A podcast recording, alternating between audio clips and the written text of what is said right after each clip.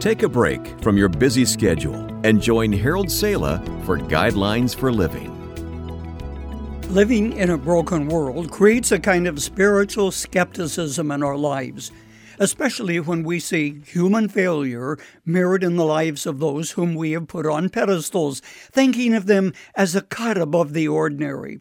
Then, when they fail you, you ask, is there anyone who really lives the life out there instead of simply using the language and saying the right things? The reality is that God is sovereign, and He uses even human failure, no matter whether it is the failure of a fellow Christian who negatively impacted your life, or the failures of those living on the other side of the cross to accomplish what He wants done in your personal life. But first, what does it mean when we say that God is sovereign?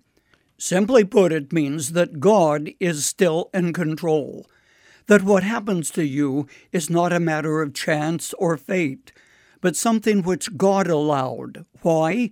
Perhaps you will never know. To show you His strength, His hand of protection, perhaps His provision in ways that would not have happened otherwise had you not become a victim of someone's wrongdoing. Yes, of course, God could very easily have gently laid His hand on the life of the person who hurt you, but that would mean that God would remove human will, that He would not allow His own to be impacted by the sins of others. And from the beginning of time, God has chosen to walk with His own through a corrupted, sinful world, promising to be with them as they go through the dark valleys, but never promising to deliver them from the impact of wrong this side of heaven. The story of a young man who ultimately became Prime Minister of Egypt vividly illustrates that truth.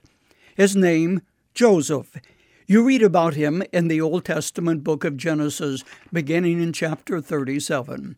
The story, briefly, is that he was first a victim of his brother's hatred and jealousy. He was stripped of his clothing, thrown into a pit, barely escaped death, being sold to Midianite traders who sold him into slavery.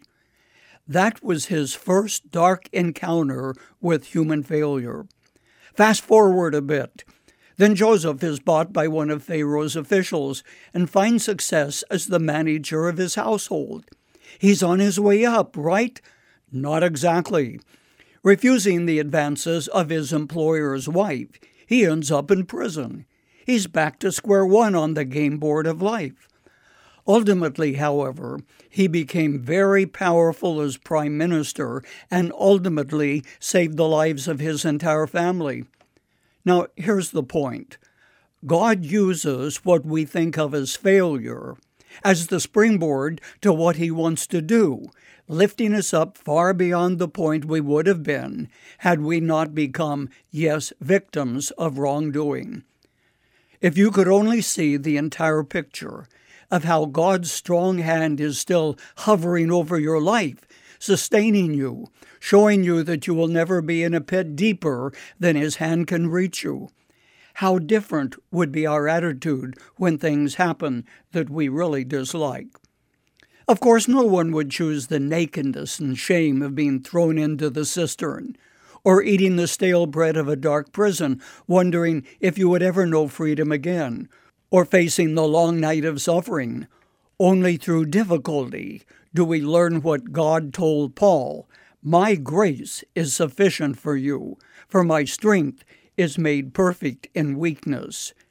It is still true, friend. Eventually, you will understand.